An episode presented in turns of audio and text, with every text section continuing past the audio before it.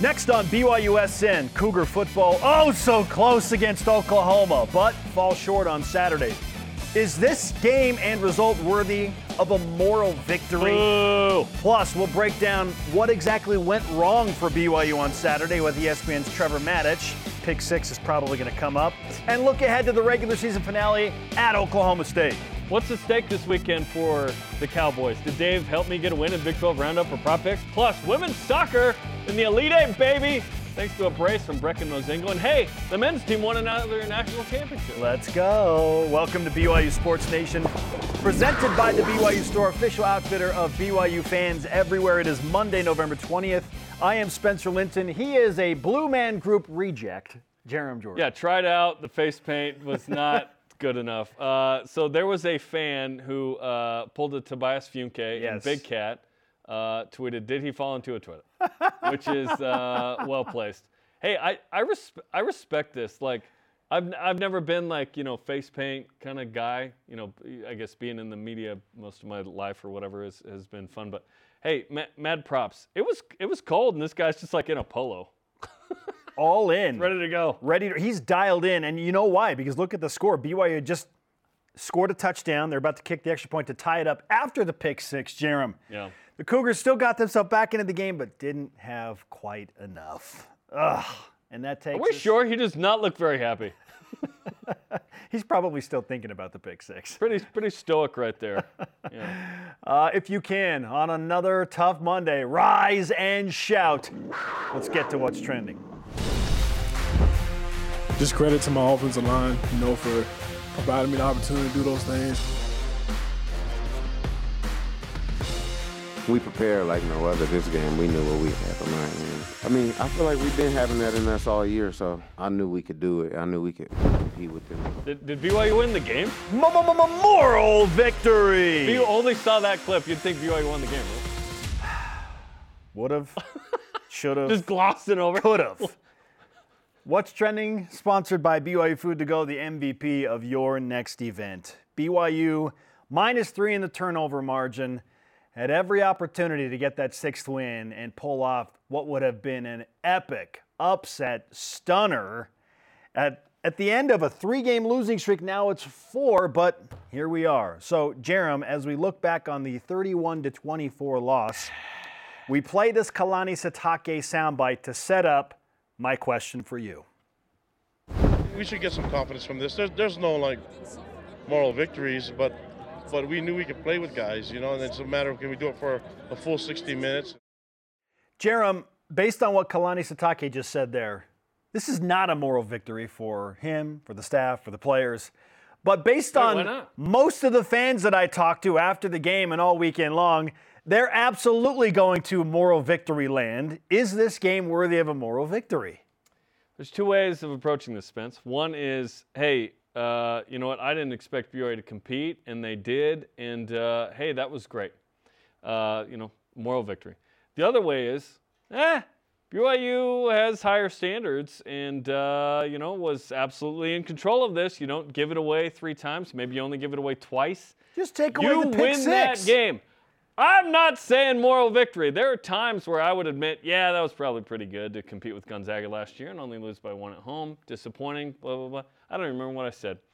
This one should hurt. BYU should be devastated they lost this game because they lost it. They controlled it. To BYU's credit, BYU controlled it. BYU played really well in this game. I'm not saying moral victory. BYU rushed the ball finally, effectively for 217. Still did not get to 400 yards, though, by the way. Outgains Oklahoma. The reason that is because BYU is handing Oklahoma the ball twice with fumbles inside its own territory. Terminal pick six obviously swings the game. That's the play of the game. We'll talk about that in a second. Because we have pride in the program, BYU should be bummed they lost this game. Yes. Don't turn it over so much. I would also submit the following. The defense is at fault as well. They did a nice job keeping BYU in the game. They've got to get a takeaway too. You cannot just look at the offense and go, hey, -3, what's going on? The defense in the last 3 games does not have a takeaway. This is an issue. And in the other 2 games, it don't matter if you get a takeaway. BYU's getting blown out anyway. But in this game, one takeaway by the defense in a timely manner in a certain part of the field could have given BYU that extra possession maybe it needed. So it's, I know that what the offense did is obviously the issue. It's the bigger issue. And Jake Retzlaff is very dynamic in the run game. He's also experiencing FBS football for the first time. He's got to take care of the football better. That's what Keaton Slovis does better than Jake, by the way, is take care of the ball. But Jake obviously gives you a dynamic run option that kept BYU in this game. So when it comes to turnover margin in the Power 5 games, I didn't look at the first two, whatever. 3-6, obviously. BYU's +8 in wins. Oh, okay. And -11 in losses. Therein lies the season, Jarom. Now, BYU, and here's the thing. You can overcome margin if you're good enough. This BYU team is not good enough to overcome that kind of margin. In fact, when BYU beat Texas Tech by 2 scores and was +5. +5. If you are +3, it might have been a game. Like, Texas Tech almost could have overcome that. Obviously, takeaways, giveaways, a big deal. But I am looking squarely at the offense and defense. The defense needed to do more in this game. I'm not sure what else they could have done other than maybe get 1 turnover because I thought... Yeah, that's all I'm saying.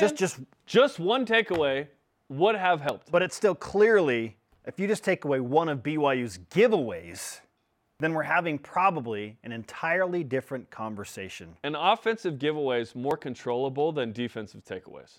So I get that the offense will get the focus here, but the defense is accountable as well. Sure, and then... I think that the frustration is building for the defense as well, and they've said as much because over the last 3 games, they haven't taken the ball away from West Virginia, Iowa State, or Oklahoma. Yeah, that's an issue. BYU outgained Oklahoma. They had the ball in their possession longer than Oklahoma. Yeah. They had their way in the second half. Nice job. They had a quarterback change on the other side. That is a huge storyline in this, too. Let's not act like BYU would have necessarily done this against Dillon Gabriel also. Who knows, but... You got the 0-9 situation. Yes. Sam Bradford goes out. You bring in a freshman, Lane Drew Jones. You take advantage. BYU did not in this game. BYU the door open, Spence. The Cougars still had a chance late. You're down 31-24 Absolutely. With the ball.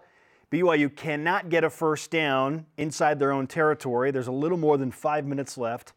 And then it's decision time for Kalani Sitake. And he had felt like, okay, my defense has been pretty good. They have a backup quarterback. I'm going to trust my defense to get the ball back. BYU never got the ball back. So hindsight is 20/20, but maybe with 5 minutes and change left, maybe BYU opts to go for it on 4th down where they had been 3 for 3 in the game, which is wild. But they punted away, and they just couldn't get 4th and 7. Just couldn't get the stop. But again, I'm not going to point to that. You talk about one play changing the entire game. Yeah. If BYU does not throw a 100-yard pick six, they're going to go up 24-17, and all of a sudden the panic starts to set in for said backup quarterback and Oklahoma. It's big-time trouble for a true freshman on the road, down 7 in the game that Oklahoma's a 24-point favorite. All the pressure's on him. The fans are just super loud. But one play, just one play. It is crazy how fickle this game is. Let's talk about it. Kalani Sitake, I asked him about it after the game. This was his response to me. It's an RPO, so it's you're reading it, and on the 1-yard line, you know, give it to the running back or throw it to the hitch on the outside, and you usually don't throw the ball if you have coverage on it. So that's the tough lesson to learn for our quarterback, a young quarterback. But we expect him to be error free, especially in that situation. We love him, but you know, it's a tough one to look at and to see that swing. I mean. Not only do you turn the ball over, but you go down 7 when you're expecting to go up 7. Well stated by Kalani. And, you know, it's interesting. You can draw a parallel here. Zach Wilson early in his career had a tendency to do this. He was more dynamic with his legs, with his run game. He was a little cavalier with the ball. Zach Wilson turned the ball over, and it cost BYU in quite a few games in 2019. It's costing him in the NFL right now, too. Yes. Yeah. And at some point, a young quarterback's got to grow up. And what I love about Jake is after the game, he straight up just owned it with me. He said, oh, if I hand the ball off to Aiden, then we're talking about a BYU win. He's like, that is 100% on me. I should never have thrown it. Aaron gave me the option. I just made a bad mistake. And so I really appreciated his maturity in that moment. Even though he is a young quarterback, he just owned it. I would hope so. And it wasn't an issue after that. It's like, Okay, like, no, it was a dumb play by me. A lot of people are saying, well, why would you even give the pass option in that situation? They're in a hurry. They're just going. There's just momentum, so you just call down and just go, right? If you execute the play and you score a touchdown, no one's thinking, oh, you shouldn't have passed. You made a bad play in that moment. Billy Bowman said after the game, by the way, the guy that has the pick six, he says, I was supposed to blitz, but I saw that this guy was going to be open. Who was it, Epps? Yes. Yeah, Cody Epps. And so he said, so I covered him. That's a great play by him. Now, that wins the game, obviously. But BYU could have still made a play to tie the game. They did. They tied it later at 24, Jarom. After this, the BYU ties it at 24. And then Oklahoma scores, and then you could still go back and tie it. That's what I'm referring to. You can overcome those moments. But unfortunately, this team is not suited at the moment, and it's 11 games in. You are what you are. To overcome some of that. It's hard for anybody to overcome a 100-yard pick six. But there were opportunities in this game, and it's just disappointing that BYU didn't take advantage. Listen, that was a game that got away. Like, that could have been a season-saving, defining win that gets you to a bowl game, and you have this win that you go, oh, dude, 2023, what do you remember from that? The Oklahoma win. The last time that BYU will probably ever play Oklahoma, maybe in a bowl game one day, who knows. But in the regular season, these two ain't playing ever again. Oklahoma's going to the SEC. Like, this was it. This was the chance. And so it is disappointing. But if this version of BYU takes care of the ball and can run it a bit, Saturday they can compete way more than we thought with Oklahoma State. Like, I am encouraged by that part. If you want to quantify any kind of moral victory space, sure, that. But I am still bummed that BYU lost this game. We all are. Yeah, I am not like, we should be. Hey, good effort, boy. Like, BYU's better than the good effort boys, guys. You know what I mean? This team could have and should have won this game. The game plan drawn up both on the offensive and defensive sides for BYU was brilliant. Yeah. I was made known about 3 days before the game that BYU was going to throw in some elements specifically on defense that they hadn't shown all year to confuse Dillon Gabriel, Oklahoma's offense, and the offensive player said they were doing things, specifically the offensive lineman for Oklahoma said they were giving us looks that we had not seen on tape, and we were confused. So BYU had this perfect scheme in this, it's a Mike Leach / Josh. That's called a sack, by the way, that thing that just happened there. It's a Mike Leach / Josh Heupel hybrid type offense. And BYU, with opponents that run that type of offense, have had great success against that type of attack. And so they do so many things well. But when you're -3, you just be -2. BYU was good enough on Saturday to overcome -2. Perhaps. They could not overcome -3. Again, Dillon Gabriel being out was #blessed. Hey, hopefully BYU he's all right. I don't wish injuries on anybody. BYU got stops against him. But when it happens, hey. It was 17-17 with him, Fulgo in the game. BYU had stopped Oklahoma's offense multiple times with him in the game. Yeah. But like, certainly. In 09, Sam Bradford not being in there, that's a huge, huge freaking deal. For sure. Yeah. For sure. It's a missed opportunity. Dillon Gabriel not in there. To the max. Ah! To the max. The Cougars still have a chance to get bowl eligible at Oklahoma State. We've been saying this for 5 weeks. Got to do it this Saturday. I think BYU is trying to avoid their first 5-game losing streak since the Korean War time, 1954. Is it that long? I think it's 1954. Oh, my God. The last time BYU lost 5 games in a row. What? I believe so. No, sorry. In 2017, they totally did. 5, 4, 5, 6, 7 in a row. To close out the season is what I'm getting at. To close out the season. Okay. 5 straight losses to close out the season. I think you got to go back to the mid-50s. When you're bringing up a war with a stat, that's never good. Mid-50s. I guess it could be a positive. Hasn't happened for a while. Beat Oklahoma State. Keep the Cowboys out of the Big 12 championship. You know what? The Sooner fans are all like, you can become legendary to us. We're with you. Not only did BYU TV and BYU Sports Nation produce this incredible Selman Brothers story that has gone viral. Yeah. If you beat Oklahoma State and put us in the Big 12 title, we're legends forever to us. We'll send you all the ice cream and Diet Coke you could ever want. By the way, you got to check out that Selman Brothers story if you have not. Over 1 million views on X. It's so good. The Jack Trice story from Iowa State and the Selman brothers from Oklahoma. Yeah, we're patting our homies on the back. Brandon Crow, Ben Bagley, incredible. Travis, Mailbag Monday, you ask the questions, we answer them on the show. At Brolo Valentino on X. A lot going on there. Says, despite the 3 turnovers, was that the best showing by BYU football this year? Because of opponent? Like, Arkansas was pretty good showing. Texas Tech in the first half was incredible. Like, that was really fun. But as far as the whole game goes, it might... Are we playing them? I don't know. That's moral victory, right? Victory, that's a moral victory right there, if you say yes. It depends what you care about. If you care about how you played against a better team, then yes, absolutely. BYU outgained Oklahoma. BYU outgained Oklahoma. Yeah. Because Dillon Gabriel left the game. Oh, man. And you gave him the ball in short field so they don't get a lot of yards. That's why.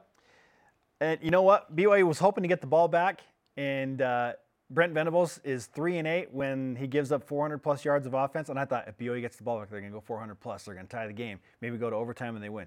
But BYU never got the ball back and couldn't quite climb over 400. And even if BYU gets 10 yards, it doesn't matter. Coordinator's Corner is coming up. Aaron Roderick, Kelly Pinga, 2 Eastern time on the BYU TV app and ESPN+. They already have the JCW's Cup out there. Ready now, to the roll. The question is there soda in there? Ready to roll. Up next, another Matich Monday on BYU Sports Nation, as Trevor Matich discusses what little change could have been made for BYU to come out victorious, and what type of chance does he give the Cougars to get bowl eligible? This portion of BYU Sports Nation is presented by BYU Food to Go, the MVP of your next event. Our backs are against the wall. We have a chance to extend the season. We have to go on the road and find a way to get a win and try to keep this thing rolling. So that's the goal. We're going to try to get that done. And just do our thing this week. Keep practicing hard. Keep having fun. Keep loving our brothers. And go out and play like there's nothing to lose. We are live in Studio B. This is your day-to-day BYU sports play-by-play. I'm Spencer Linton alongside Jarom Jordan. BYU football so close against 14th-ranked Oklahoma. Joining us now to break down the Sooners and the Cougars, and look ahead to Oklahoma State and BYU's final chance at a bowl game, as ESPN college football analyst and insider, national champion Trevor Matich. Trevor, welcome back to BYU Sports Nation. How would you summarize what you witnessed from BYU football in an almost upset of the Sooners? It was encouraging. I mean, we saw what BYU can be in this conference.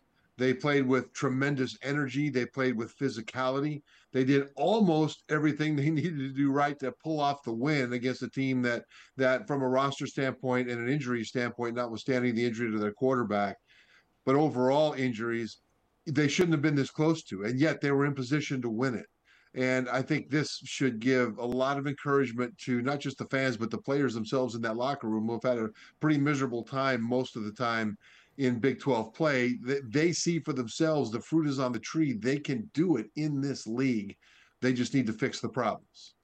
The run game showed up for the first time, and it was awesome as BYU goes north of 200 yards. Still haven't hit the 400-yard mark on offense. But what changed offensively to get the run game going? Yeah, a couple of things. I think it starts at the top with Coach Sitake. We saw him the last couple of weeks in his full magnificence as a fullback when he played here, and you know, the fire in his eyes, the fire in his voice.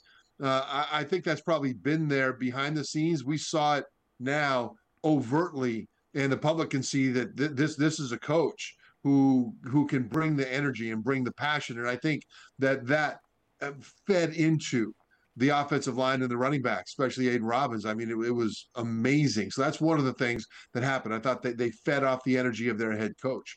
The offensive line blocked quite well. They did a really good job, and they were able, because of Jake Retzlaff, they were able to run zone reads more often and more effectively, which tends to help the offensive line, because now you don't have to block everybody. You can leave one guy unblocked, which gives you an extra blocker at the point of attack. And all those things, I think, added up to putting them in a good position. Now, what position was that?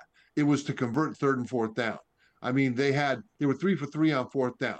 They were just under 50% combined 3rd and 4th down. So they kept converting, which kept the Oklahoma defense on the field at altitude, and it gave the play calling brainstaff, I mean, Aaron Roderick, and anybody inputting the play calling more opportunities, because now you get a new set of downs and then a new set of downs, and you're converting third downs and you're moving the chains, and the defense is getting gassed and it's working the way it's supposed to be working. You put all those things together and all of a sudden, hey, BYU could run the ball, but they've got to put all those things together like they did against Oklahoma. Trevor Matich of ESPN is with us on BYU Sports Nation. Trevor, does this qualify as just a full-on moral victory in your mind? I think for fans, it's fair to be really encouraged by it. The players and coaches will not see it as a moral victory. They will see the things that could have been, that should have made it an actual scoreboard victory. But the way things have been the last couple of weeks, where BYU wasn't competitive, I think it's fair to say that this is a huge step in the right direction. There's a lot to be encouraged about based on what happened here. Moral victories, you know, it depends on who you ask. But if you ask me as somebody from the outside looking in as both an analyst and a fan, I saw so many good things here. If you want to define that as a moral victory, okay. But really what it is a step in the right direction.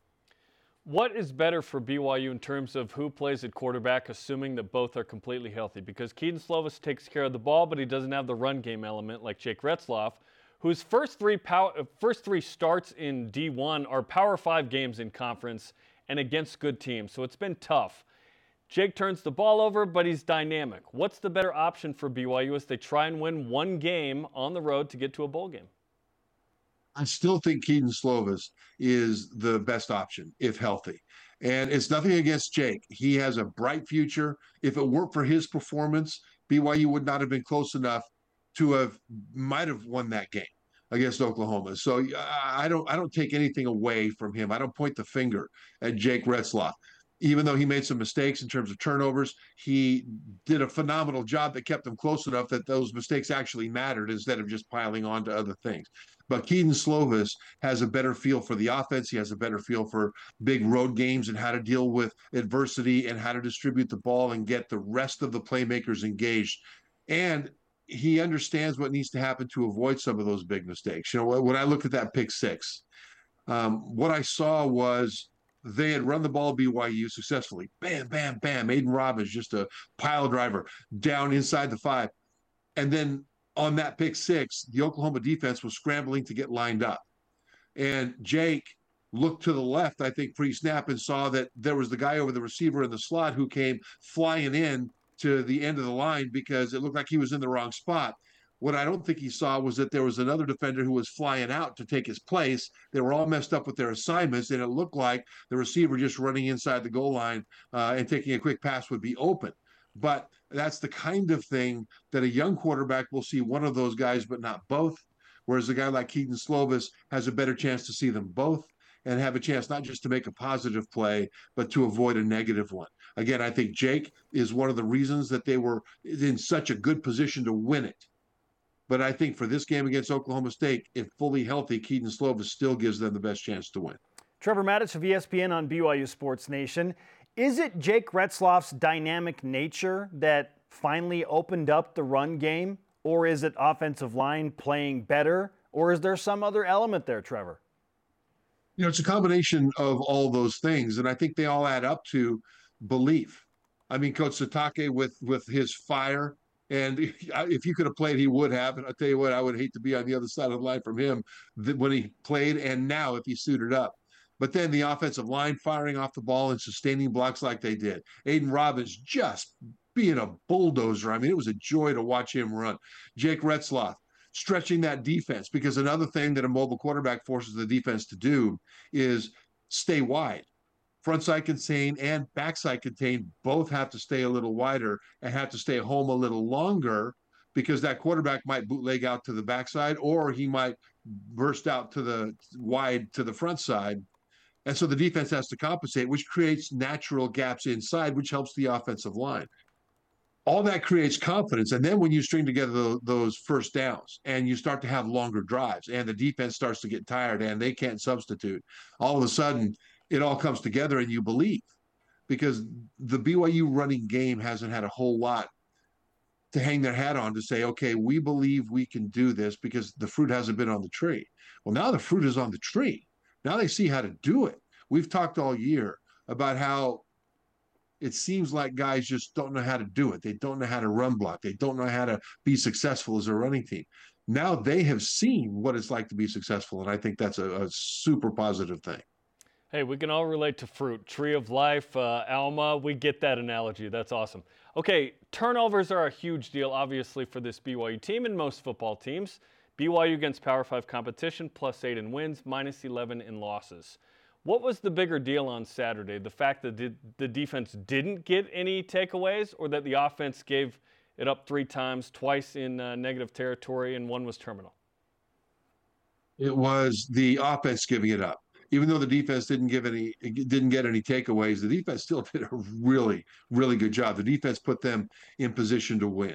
It was the offensive giveaways that were the difference. And this is something else that we've talked about all year, about how BYU needs to win in the Big 12.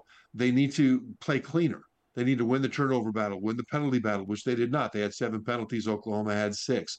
These are things that add up and create the environment for the other team to be able to jump on top. And then BYU has to somehow find a way to come back. And with so many injuries, it's kind of hard for them to make as many plays as they need to make to come back when they start to fall behind. We saw that the previous several weeks. And so giving it away is fundamental to football. And BYU's prime directive is do the fundamentals better than the other side. Make them defeat you instead of giving them gifts to make it easier to do things. And so, the mistakes were made, the turnovers were made because guys were trying. They were trying probably too hard to do too much. And when you do that, you get a little sloppy with the ball because you see opportunity that you want to take advantage of. And then that ball comes out, or that ball gets picked. But that is one of the things that needs to turn around in order for them to win games like this. Trevor, a double-barreled question to end, and it deals with what's going to happen at Oklahoma State for BYU. First, what kind of a chance do you give BYU to win in Stillwater with the Cowboys playing for a spot in the Big 12 championship game? And secondly, if BYU does not win and don't go to a bowl game, is this season somehow considered a failure? Well, let's start with that one. I would say it's not a failure. It's disappointing because I think BYU fans and the players and coaches themselves expected to get the 6 wins. And if they don't get the 6 win, it will be disappointing. But it's not a failure. And I think it's easy when it's easy. When it's hard, like it has been, especially in the last several weeks, that's where you see what you're made of. And BYU, in coming back and playing Oklahoma like they did, showed not just Oklahoma, not just their fans, but they showed themselves, hey, this is what we're made of. This is what we can be. And that's a triumph right there. How do you deal with adversity? Because you don't want adversity. You want it to be a party the whole time. But what do you do about adversity? That's a success right there.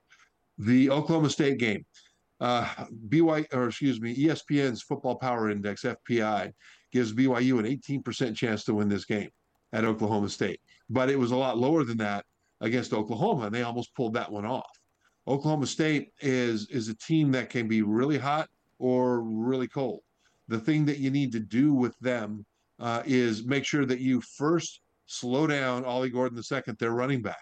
Early in the season, Oklahoma State really struggled. And then they decided, we're just going to give this guy the ball 20-plus times a game, and all of a sudden they started ripping off win after win after win. So you've got to slow him down. And the second thing is Oklahoma State's defense has struggled in recent weeks to hold down the score and to hold down the yards. And so BYU can see an opening where they can move the ball as long as they don't turn it over and have penalties and have the negative plays that stop drives and string things together. So Oklahoma State is a game that BYU can win, but it would be a quality win because Oklahoma State is a team that still has a lot to play for, and they are very talented.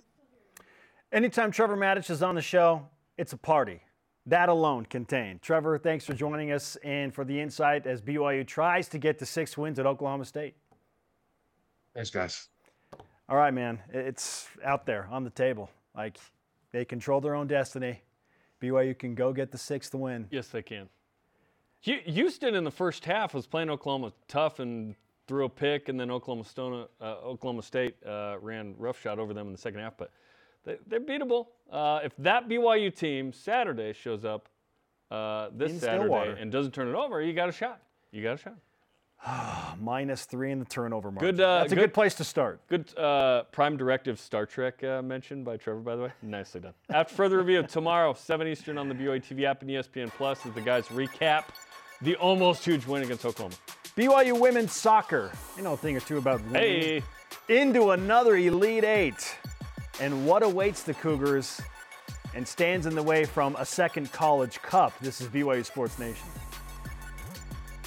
BYU Sports Nation is presented by The BYU Store, official outfitter of BYU fans everywhere. Follow BYU Sports Nation on social media, Facebook, X, Instagram, YouTube, and TikTok.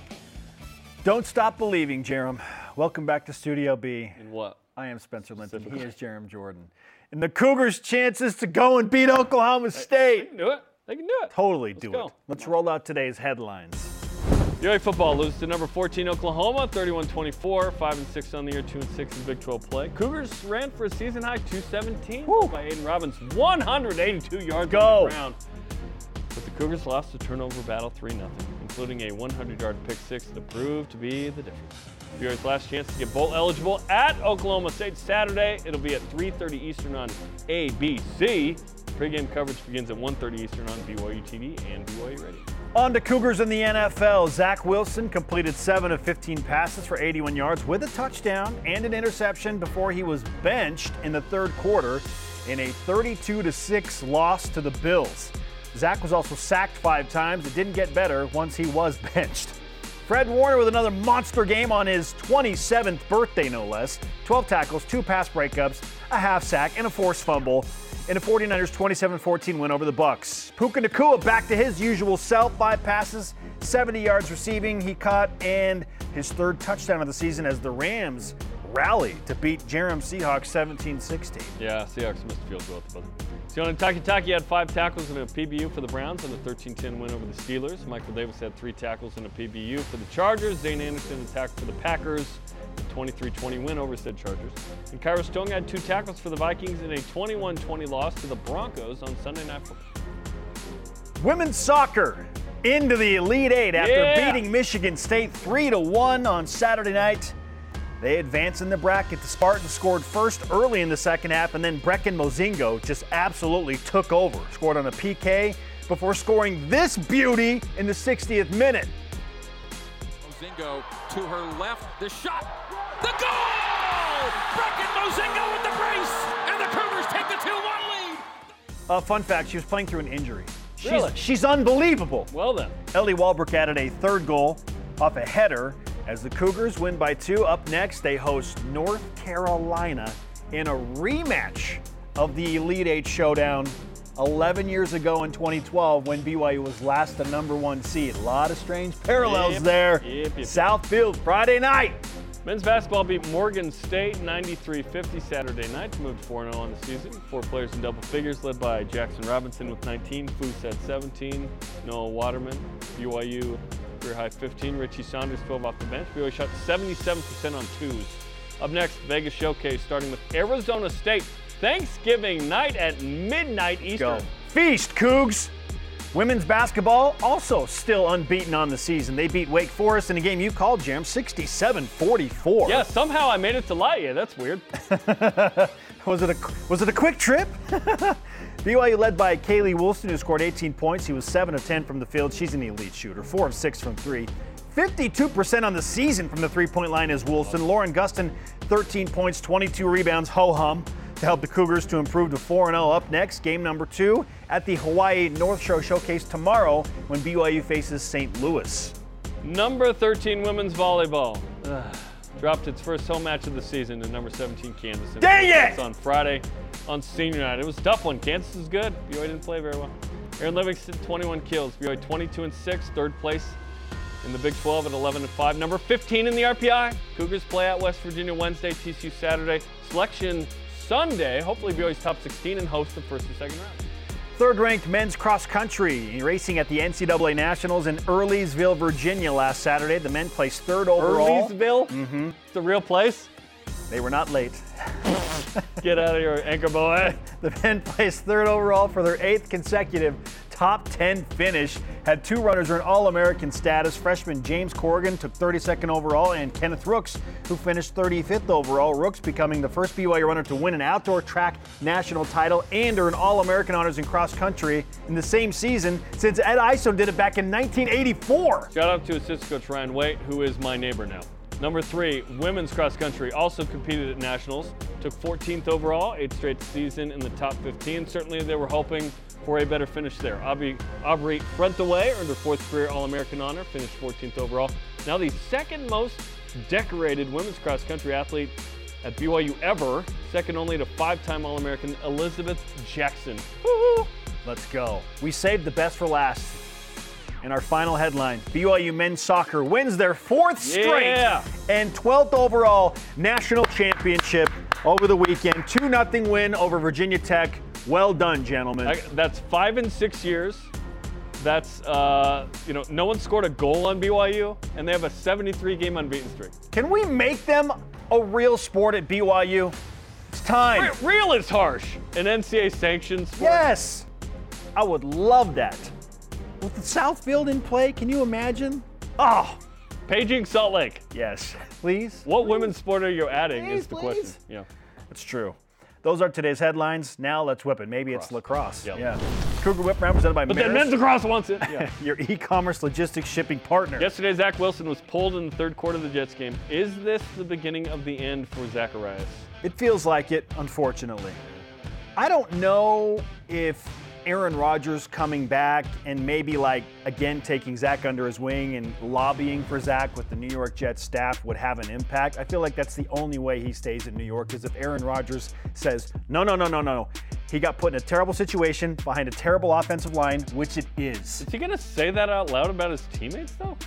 I'm saying behind closed doors. If he vouched for Zach and was like, come on, you cannot judge him based on the offensive line that we had. The offensive line in front of Aaron Rodgers is what got him injured. 3 plays into the season. Anyway, it would take Aaron Rodgers vouching for him. No, he was being sacked as it happened. Oh. Yeah, not surprisingly. Outside of that, it kind of feels like Zach's maybe done in New York. I said when he got drafted, I didn't think he was going to overcome New York. And, Zach hasn't played well. The Jets haven't played well. He's shown flashes, right? Had he gone to the Niners, I think that Kyle Shanahan could have molded him in a different way. But unfortunately, this was super predictable. And it's a bummer for Zach. BYU men's basketball. Let's take this conversation into a lighter level, shall we? The Cougar Hoopsters are number 15 in the Ken Palm rankings. How about that? What in the world? They're highest since the end of 2020 when BYU was a top 10 Ken Palm team. Jarom, has BYU already reached the peak of the men's basketball season? Perhaps. So just a reminder, Ken Palm's not an opinion, it's a metric. BYU dictates this by how they play. It's offensive efficiency minus defensive efficiency. So if you score more points per 100 than you allow and you go way high, you can go up. It's up to BYU and how they play, what they do in here. Ken Palm just crunches the numbers. You're playing Arizona State and then NC State or Vandy. 15 might be the high, I don't know.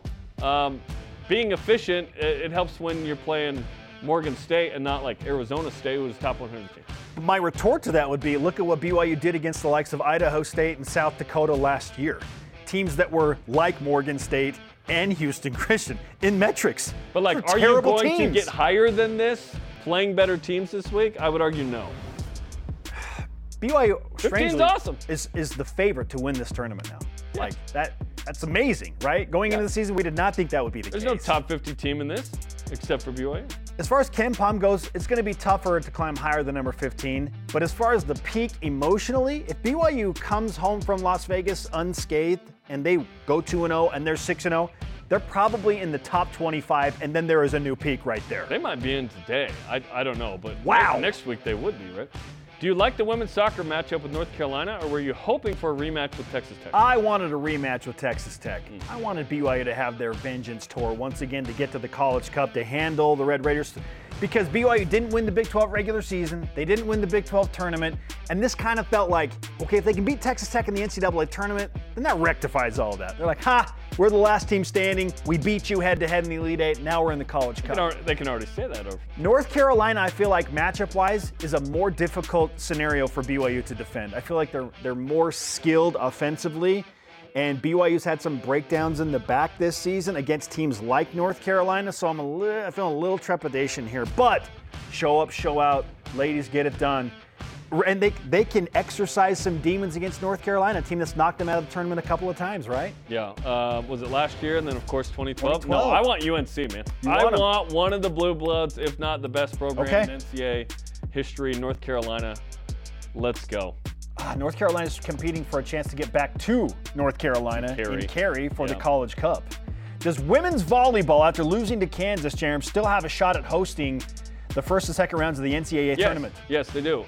They're 15 in RPI. Utah State, by the way, 16. If Utah State wins the Mountain West Conference tournament, that actually helps BYU's cause to host because they regionalize it as much as they can. Sure. And so go Aggies this week and Rob Nielsen. I've already texted him good luck. Let's go, Rob. But, yeah, hopefully BYU wins out this week and then can host. It's going to take a significant road trip and some. Those two teams aren't as good. Just tough to be on the road. BYU hasn't played particularly well on the road. They did the last time they went on the road. UCF, they played great. Beat West Virginia, beat TCU, and then we'll see what happens. Maybe they are the 15 seed, right? Maybe we don't care whether they're 14, 15. Whatever. Just host. Sure. Hey, BYU football with Kalani Sitake tomorrow night, 8:30 Eastern time on the BYU TV app and ESPN Plus. Up next, we'll recap the weekend of Big 12 football with the Big 12 roundup and prop picks next. My 7-game parlay was on fire! Come on, Dave. Give me something. This portion of BYU Sports Nation is presented by Maersk, your e-commerce logistics shipping partner. Welcome back to BYU Sports Nation. We are live in Studio B on another very busy Monday as we move to the big board for our Big 12 roundup. I smell a little perfection in the air here, Jarom. It's not a tease, that's an answer. We'll start with this. Cincinnati against West Virginia, 6.5-point underdog. I took West Virginia as my super pick, and why wouldn't you? They're really good, and Cincinnati is very much the opposite. 42-21 win right there. These are all Dave picks. They in no way, shape, or form represent me or my family. But Dave did get West Virginia, yes. So I get 2 points there. Form a super pick. Yep. Dave calls it, so 2-1 at that point. Baylor, TCU. Horned Frogs favored by 13. TCU wins convincingly, 42-17. Yep. You and Dave had TCU. Yep. Okay. So 3-2. Feeling good. 23rd ranked Oklahoma State. 7-point favorite against Houston. Oklahoma State trailed early in this game. It was not looking good for the Cowboys. 23-9. Houston had the ball end of the first half, and then it all swung from there. Yeah, at that point, Oklahoma State outscores Houston 34-7. Yeah. And go gangbusters and win by 13. Yeah, they went nuts in the second half. So we both picked Oklahoma State, meaning Dave and me, and we're perfect thus far. This guy's a problem, dude. What's BYU going to do against that guy? This guy's a pro. What's BYU going to do? He wears zero, and it just looks so cool doing it. Okay, you built that up. UCF, Texas Tech. Texas Tech by 2.5. Tech wins by 1. Yes. So it's a UCF cover. Yes. And Spence, you had UCF. Dave had Texas Tech. Texas Tech did get to a bowl game, so that is a better win for BYU. All right, that's BYU's best win of the season by opponent record.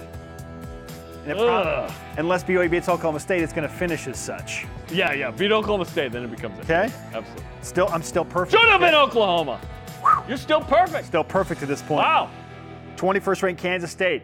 7.5-point favorite against number 25, Kansas. In the Sunflower Showdown. I took Kansas with the points. I thought Kansas State was going to win this game, but I took Kansas with the points, and it's a 4-point game. Is this the first ranked matchup maybe between them in a long time or ever? Like with Kansas football? Man, in the Sunflower Showdown? That pretty cool, right? It can't have been that often. No, that's pretty cool. Yeah, Kansas State, super good. Good to avoid them this year. Yeah, Kansas led 27-16 by the way in this game and then didn't score another point. Kansas State scored the last 15 to win this game on the road. Okay. All right, 5 for 5. Dave missed his super pick. 5 for 5. 5 for 5. 5 for Friday. Good 60. Texas, 7.5-point favorite versus Iowa State. Texas won this by 10. First time Texas won 10 games in the regular season since 09. They're actually good. Well done, Sark. They're actually good. Maybe Texas actually is back. Are we ready to go there emotionally? Or do they have to win the Big 12 championship? Go to the SEC already. But thank you for leaving the Big 12 so BYU can go to it. All right, 6 for 6. I took Texas here to cover the spread. They do. They win by 10. This is crazy. I didn't think I would have this week, but comes down to BYU and Oklahoma. You never do initially. Comes down to BYU and Oklahoma. Oklahoma, 24.5-point favorite. Listen, I almost went with Oklahoma just to try and take like the reverse karma. I'm like, maybe I just need to pick Oklahoma and then BYU will win. Who thought BYU would cover in this game? Like, BYU had not played like this all year, frankly, since Arkansas, and BYU covered. So there you go. 7 for 7. Good deal, man. Nice. Let's go. Hey, Dave. If anyone had that seven-leg parlay, let me know. We're going to beat them, though. Okay. Yeah, exactly. You're talking to the wrong audience here, Spencer. That's true. It's very true. So I'm 7-3 head-to-head on the season. You won this like 3 weeks ago? We didn't even acknowledge that. Technically, you could have won this week and then had BYU beaten Oklahoma State. Bowl game? Like, so that's the official win? This is, like, today's the win. Today locks it up. Yeah. Congratulations. Right. Thanks. What'd you win? Prop picks. True or false? Slovis and Retzlaff will have a pass attempt for BYU. You both said false. That was correct. Only Jake Retzlaff. Okay. Although Chase Roberts had, well, no, it was a backwards pass. It was a fumble by Chase Roberts. Man, oh man. Jake Retzlaff had a fumble on a backwards pass too. On the full, out of bounds. Over under 2.5 touchdowns scored by BYU. We both went over, and BYU scored 3 touchdowns. They needed 4. Who will catch BYU's first completion? You said the field, which was correct. It was Cody Epps. Dave said Isaac Rex. It's good to see Cody Epps get involved again. I know, right? He's a good player. Like, he's shifty. He's got that suddenness to him. It's nice. Okay, how many yards will BYU's longest play from scrimmage be closest to the pin? I said 48. Dave went with 50. It was a 29-yard catch by Cody Epps. It feels like it was longer than that. There were a lot of 20s, though. Feels like it was longer than Aiden Robbins had 7 rushes of 10-plus, dude. And finally, which half will BYU score the most points in? You both said the second half. Incorrect. BYU it needed to be the second half. 24 in the first. So, Spence, you won the week 4-2. You locked up the win for the season 5-2. So it's a big day for you. Congratulations. Thank you. Again, I didn't win anything. You got to put something on the line. Yeah, I know. You do look like you're going to go sit by a fire later and just, like, read a book, sip some hot cocoa. This is how November. This is how I get in the mindset. When the cold temperatures hit. Professor Linton shows up. Yes. Teaching an English class. The intellectuals. Yes. We are not. We did sports broadcast. All right. Okay, Women's Hoops takes on St. Louis tomorrow. Catch it on BYU TV app and BYU Radio, 8 Eastern. It's an important one. BYU undefeated so far. They're shooting the 3 well. They're fun to watch. Still on the way. Time by the fireplace. And our rise and shout-outs. Throw it up in the monitor, right? Yes. This is BYU Sports Nation. Yeah, just throw up that fake fireplace. Let's go. We'll be back after this. BYU Sports Nation is presented by The BYU Store, official outfitter of BYU fans everywhere. BYU Sports Nation's on demand. Download the free BYU TV and BYU Radio apps or listen to the podcast. Subscribe, rate, and review. It's Mailbag Monday, and our elite mailbag question of the day is Mailbag! Healthcare Elevated. Yeah. Porter Larson on Facebook says, even if Keaton Slovis is healthy, is it best for Retzlaff to stay the starter due to the improvement he has given the run game? BYU's got no shot without a run game. They won a couple of games with limited run game, but you have to have the takeaways. So there is a risk-reward with Jake Retzlaff. He is learning on the fly against 3 Power 5s, and it's just hard to kind of manage. But he can't turn it over at that amount with a run game and expect to win, especially on the road at Oklahoma State. Yeah. Like, being home was big for BYU. That helped a lot. I don't know. I have this dream that maybe it's Jake Retzlaff that helps BYU stun Oklahoma State, and then in the bowl game, like Keaton Slovis gets to go out one last hurrah in a bowl game. Well, if Jake beats Oklahoma State, he's the starter in the bowl game. Right? I don't know. Like, if that scenario happens, Retzlaff would start. Then Keaton's definitely 100% healthy by the bowl game. I don't know. We'll see. I don't know who you start this Saturday, frankly. I'm glad I don't have to make the decision. No. They asked me. I'm going to decide. I'll tell you who I go with later. Today's Rise and Shout Out presented by Mountain America, the official credit union of BYU Athletics. This went viral. Talmadge Gunther ran out onto the field. This wasn't the senior moment. That was after the game. This is pregame. Just grabbed his son and ran out on the field, which is super cool. BYU gets a hard time for being older, but how is this not amazing? A core memory for his kids. So cool. I love this. You know what? Most accounts appreciated it for what it was. I loved to see this. So cool. My dad never did this for me. Oh, wait, he didn't play college football. Our thanks to today's guest, ESPN's Trevor Matich. Sorry, Dennis, no time. For Jarom, I'm Spencer. Shout out to Cozy Burnett. Nice. Coordinator's Corner, noon Eastern, or noon Mountain on the BYU TV app. Go Cougs.